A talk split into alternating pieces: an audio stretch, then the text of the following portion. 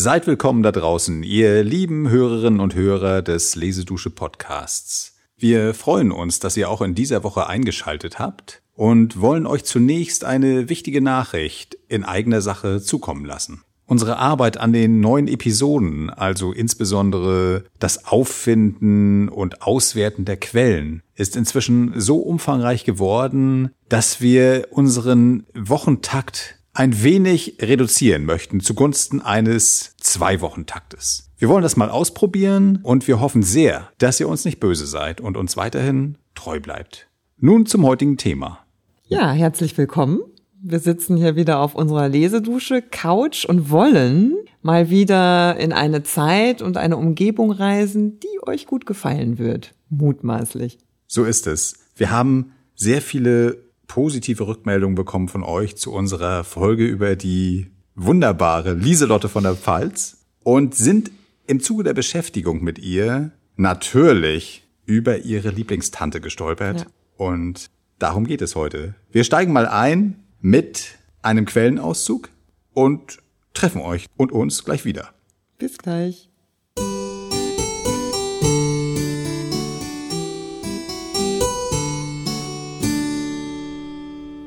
Hannover 1680.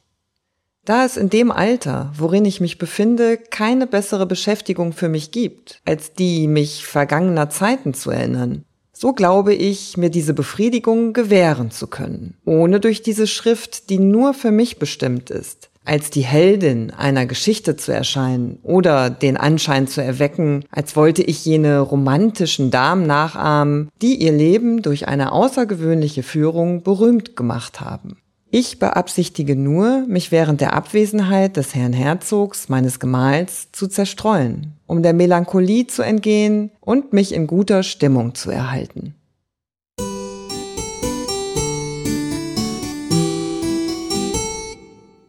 Ja, da sind wir auch schon mittendrin. Dieser Textauszug, den wir eben gehört haben, ist der Beginn der Memoiren von Sophie von Hannover. Und Mittendrin sind wir vor allem auch in ihrem Leben, denn als sie diese Memoiren begann, war sie ja immerhin schon 50 Jahre alt. Ja, das Jahr 1680 ist für sie sehr, sehr wichtig. Zum einen hat sie diesen 50. Geburtstag, durfte sie feiern, was in dieser Zeit, wir haben das bei Lieselotte mitbekommen, nicht selbstverständlich ist, weil mhm. gerade die Frauen sehr bedroht waren durch diese vielen Geburten, durch Fehlgeburten und auch die Pocken grassierten dort sehr stark an den europäischen Fürstenhöfen. Insofern kann man die 50 schon mal genießen und feiern. Des Weiteren ist leider in diesem Jahr ihr sehr geliebter Bruder, mhm. ihr älterer Bruder, Karl Ludwig von der Pfalz, gestorben, ja. der wiederum der Vater von Lieselotte war. Ja, da schließt sich nämlich der Kreis und weil eben, das kann man sicherlich so verkürzen, sich die Sophie sehr wohl geführt hat bei ihrem älteren Bruder, der zum Teil auch Vaterersatz war für sie mhm. und dort immerhin acht Jahre ihres jungen Lebens in Heidelberg am Hofe verbracht hat, bringt sie diese Liebe sicherlich auch deswegen ihrer Nichte Lieselotte entgegen und kümmert sich ganz fürsorglich um sie. Ja, denn so haben wir die Sophie auch kennengelernt, mit einem großen Interesse, aber auch einer großen Fürsorge für die Menschen, die sie umgeben, mit einer sehr besonnenen und sich einbringenden Art.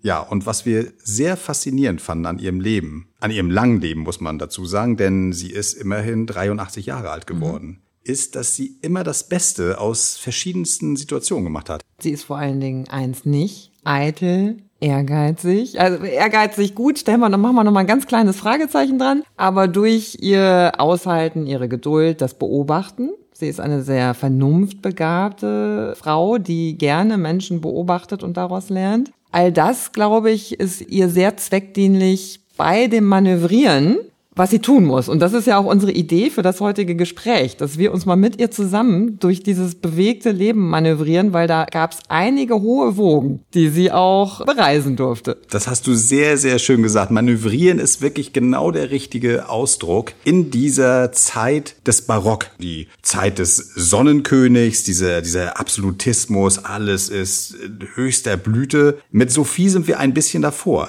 Wir beginnen mit Sophie noch mitten in den Wirren des Dreißigjährigen Krieges. Mhm. Das darf man nicht vergessen. Also ein Krieg, der in vielen Teilen Europas große Zerstörungen anrichtet. Er ist sehr lange und es trifft auch die Adligen. Und Sophie gehört leider in die Gruppe der Verlierer, mhm. weil ihr werter Vater, Friedrich V. von der Pfalz, es gewagt hat, sich an die Spitze der Rebellen zu setzen, der protestantischen Rebellen, die gegen den Kaiser, den habsburgischen Kaiser, einen Aufstand beginnen. Das ist ja auch ein Persönlichkeitsmerkmal der Familie, zu seinen Standpunkten zu stehen. Das haben wir ja auch sowohl jetzt an ihm als auch an den Frauen der Familie festgestellt. Ne? Ja, die Frauen sind da auch sehr wichtig, denn die Mutter müssen wir auch noch kurz nennen, die ist nämlich noch viel wichtiger für die gesamte spätere Geschichte. Die Mutter von Sophie ist eine englische Prinzessin. Es ist die Tochter des englischen Königs Jakob oder auch James des Ersten. Mhm. Und da bildet sich tatsächlich eine Koalition heraus. Ich muss das verkürzen, weil wir sonst, sonst drehen wir alle durch. Mhm.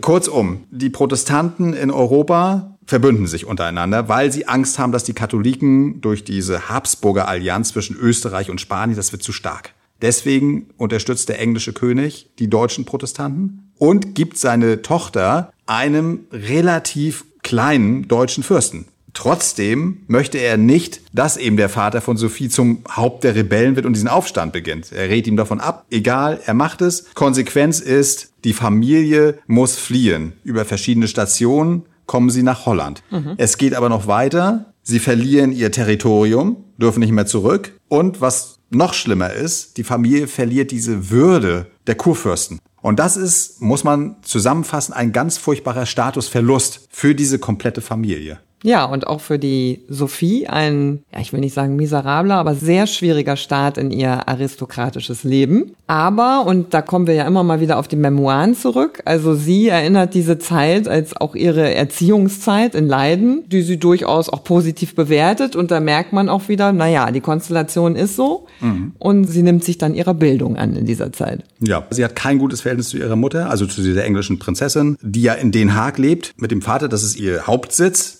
die Kinder werden, sobald sie groß genug sind, dass man sie wegschieben kann, schiebt man sie weg. Mhm. Eben nach Leiden, wo sie aber eine sehr gute Ausbildung bekommt, wo sie auch so in dem Leben so gut drin ist. Das ist in Holland natürlich viel freier als in einem ja. deutschen Territorium. Genau, also da hat sie vielleicht auch ihre Inspiration dahergenommen, sich da auch selber weiterzuentwickeln.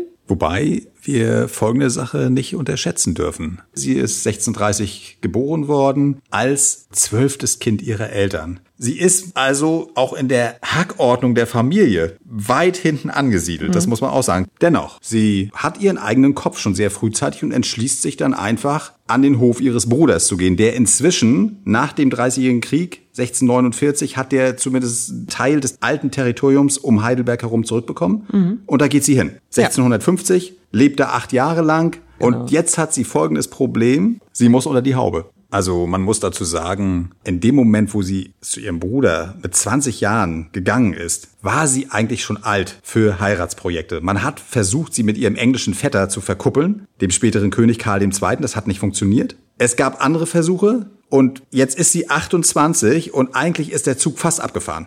Und jetzt kommen zwei Brüder ins Spiel. Eigentlich nur einer, der ältere, Georg Wilhelm von Braunschweig-Lüneburg, der in Hannover sitzt. Mhm. Der soll es sein. Und es wird alles klar gemacht, wie das ja. damals so üblich ist. Gab es einen Vorvertrag, was ich so ganz speziell fand. Vielleicht auch deshalb, weil dieser Vorvertrag, was man sich kaum vorstellen kann, kurz danach gebrochen wurde. Sie schreibt das ja ganz heiter, muss man sagen. Aber eigentlich war es ein Riesenskandal weil ihr Verlobter nochmal unbedingt nach Venedig fahren musste mit anderen jungen Adligen. Das war damals üblich, die Kavalierstour, dass man da nach Frankreich, Italien geht und das Leben kennenlernt in allen seinen Facetten. Und dort lernt er eine griechische Prostituierte kennen. Und irgendwas passiert, sie drückt es merkwürdig aus in ihren Memoiren. Jedenfalls sagt sie sinngemäß, er ist danach nicht mehr fähig gewesen. Oder Heiratsfähig ist. Also, was auch immer das heißt. Also es gibt zwei Thesen dazu. Die erste ist, dass er sich eine Geschlechtskrankheit eingefangen hat. Die zweite ist, dass er tatsächlich diese griechische Prostituierte geschwängert hat. Und beides durch beides durchaus zusammengenommen. Vorstellbar. Durchaus vorstellbar. Jedenfalls ist er raus. Er will es auch nicht. Wer möchte Sophie nicht mehr heiraten? Aber das geht natürlich nicht so einfach. Er kann nicht einfach sagen, nee, doch nicht. Mhm. Weil es dort schon diese ganzen Verträge, Absprachen gibt. Was passiert?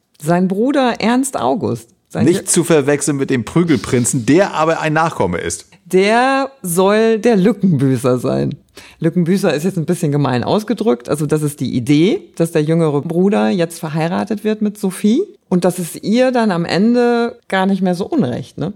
Nein, sie hat ihn schon vorher mal kennengelernt und sie war, wenn man ihren Memoiren trauen kann, da muss man immer vorsichtig sein, weil sie schreibt es natürlich rückblickend und nicht ad hoc. Auf jeden Fall hat er ihr schon beim ersten Kennenlernen sehr gefallen. Er sah gut aus. Er konnte ganz wunderbar Gitarre spielen sehr gut tanzen und er hatte so wunderschöne Hände. Mhm. Und hat ihr scheinbar dieses alles ja auch vorgeführt. Das heißt, hat ihr durchaus auch den Hof gemacht. Also das war jetzt nicht eine völlig absurde Idee. Für beide glaube ich nicht. Und insofern konnte man sich darauf dann auch einigen. Ja, da wird noch ein bisschen natürlich hinter den Kulissen rumverhandelt, um noch was rauszuholen. Klar. Und 1658 ziehen die beiden das durch, finden sich also nicht ganz schlecht, das können wir schon mhm. mal festhalten. Aber es gibt ein Problem, dass nämlich dieser Ernst August als der jüngste von diesen vier Brüdern in diesem Braunschweig-Lüneburgschen Territorium gar keinen Besitz hat, also ja. jedenfalls keine eigene Hofhaltung. In dieser Zeit des Barock geht das gar nicht. Also, wo leben die? Bei dem Bruder. Bei dem Bösewicht, der sie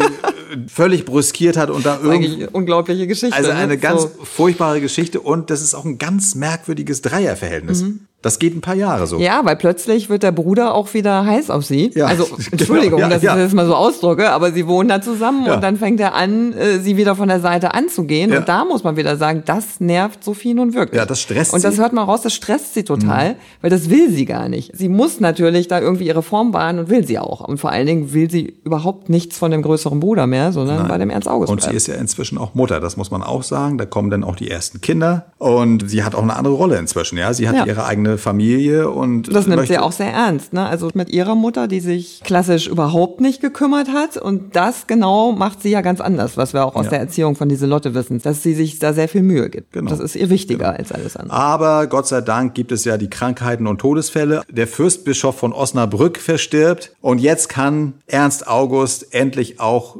zuschlagen und der zieht dort ein. Ja. Mit seiner Familie. Da können und, sie sich dann mal so richtig selbst auch verwirklichen ja, auf dem eigenen. Genau. Und das, das sagt ihr zu. Das ist zwar alles klein, klein, ja, im Verhältnis jetzt zu meinetwegen dem, was wir bei Lieselotte besprochen mhm. haben. Aber trotzdem nimmt sie das an und macht sich das da schön und gestaltet das um. Es ist ihr wichtig offensichtlich. Mhm. Und sie leben dort immerhin eine ganze Weile bis 1680, also bis zu diesem Zeitpunkt, wo sie die Memoiren schreibt. Das ist übrigens auch einer der Gründe, weil sie ihr geliebtes Nest muss man ja sagen, in Osnabrück verlassen muss. Ja. Auch das stimmt sie sehr traurig. Die Leute, die sie da hatte, muss sie ja nun leider verlassen. Ernst August und Sophie werden dann zu Herzögen, die in Hannover sitzen. Ist ja auch ein Aufstieg, oder? Es, es ist auf jeden Fall ein Aufstieg und sie war ein Jahr zuvor, 1679, in Paris und in Versailles, hat ihre liebe, liebe Lieselotte besucht und versucht, ihre einzige Tochter Sophie Charlotte dort unterzubringen. Das hat leider nicht geklappt. Das hat leider nicht geklappt. Aber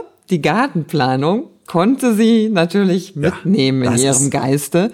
Und dann beginnen die spannenden Jahre, wie du sagst. Sie lässt sich sehr stark inspirieren, sowohl von Frankreich, von der Hofhaltung, die Gärten, das ist ihr totales Lieblingsthema, aber auch die Innenausstattung mhm. der Gebäude, Architektur. Sie ist auf der anderen Seite auch zum Teil mit ihrem Mann auch in Italien unterwegs. Venedig, ja, musste auch nochmal sein. Rom. Rom, ganz wichtig. Florenz auch. Dort die Parkanlagen, die Schlösser, die Architektur, auch der Lebensstil. Das fand sie so gut, dass die da so ein bisschen lässiger sind. Das genießt sie sehr und nimmt diese Impression mit zu sich nach Hannover und dort wird sie eben, je länger sie dort ist, desto mehr drückt sie diesem ganzen Hof ihren Stempel auf, indem sie eben auch dieses Schloss Herrenhausen Mhm.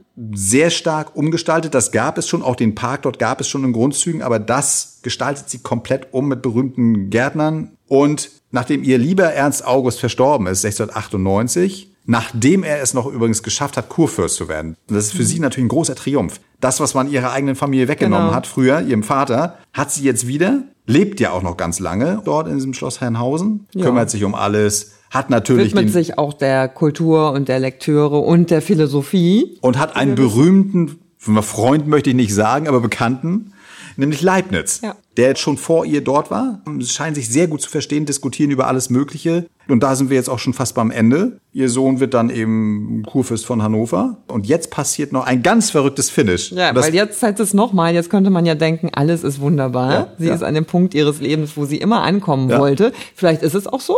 Das lassen wir mal offen. Aber es eröffnet sich eine neue Option. Ja, und das haben wir ja auch angedeutet mit unserem beinahe Königin. Das hätte fast geklappt. Sie hätte nur anderthalb Monate länger leben müssen. Äh, völlig kurios, doch wieder England. Auf einmal eröffnet sich die Option, dort den Thron zu bekommen, weil eben die männlichen Stewards auf einmal entscheiden, Katholiken zu werden. Das Parlament sagt nein, die verjagen König Jakob II.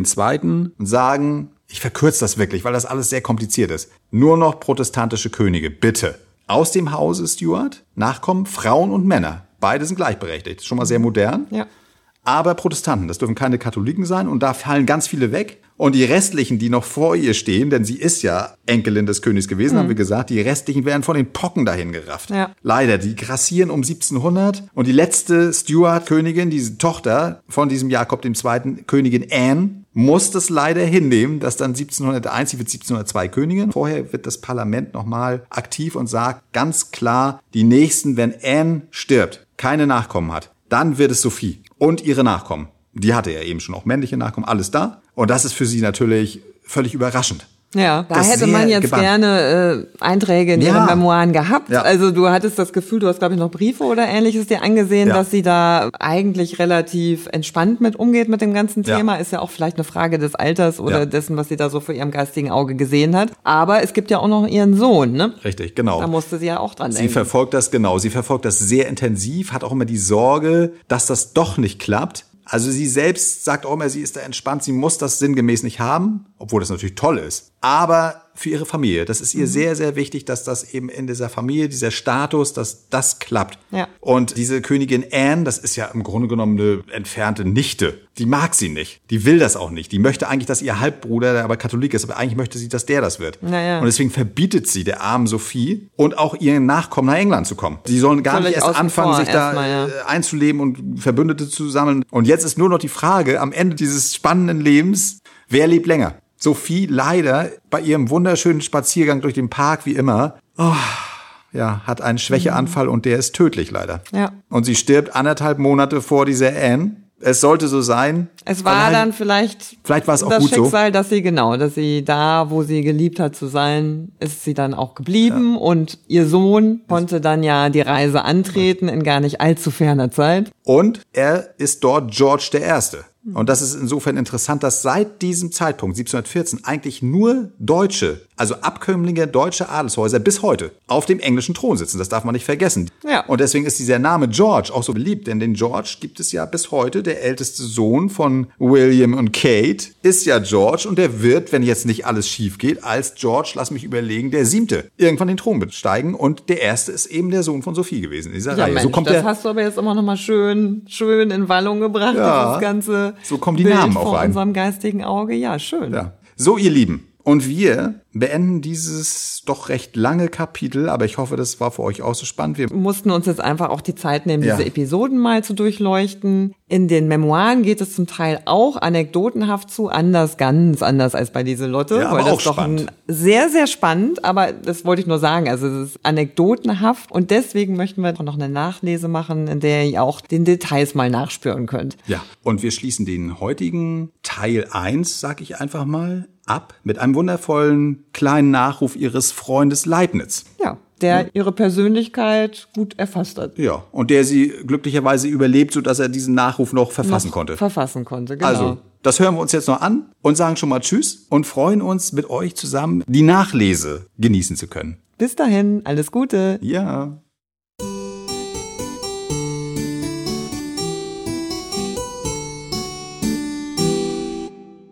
Auf den Tod der Kurfürstin Sophie, die sich schon auf der Welt geschwungen Himmel an, Gott ohne falsch geliebt, dem Nächsten Guts getan, im Unglück nicht verzagt, im Glück sich nicht erhoben und alles angesehen, als käm es ihr von oben, die mit der Hoheit Glanz die Demut vergesellt, Verstand und Tugend sich als Richtschnur vorgestellt, Sechs tapfere Söhne vor Europens Zier geboren, drei vor das Vaterland nicht ohne Trost verloren, die ihr sonst hohes Haus noch herrlicher gemacht und über Moses Wort der Jahre Zahl gebracht, die kann, wenn Gott befiehlt, ohn alles vorbereiten, beherzt so vielen gleich zum bessern Leben schreiten.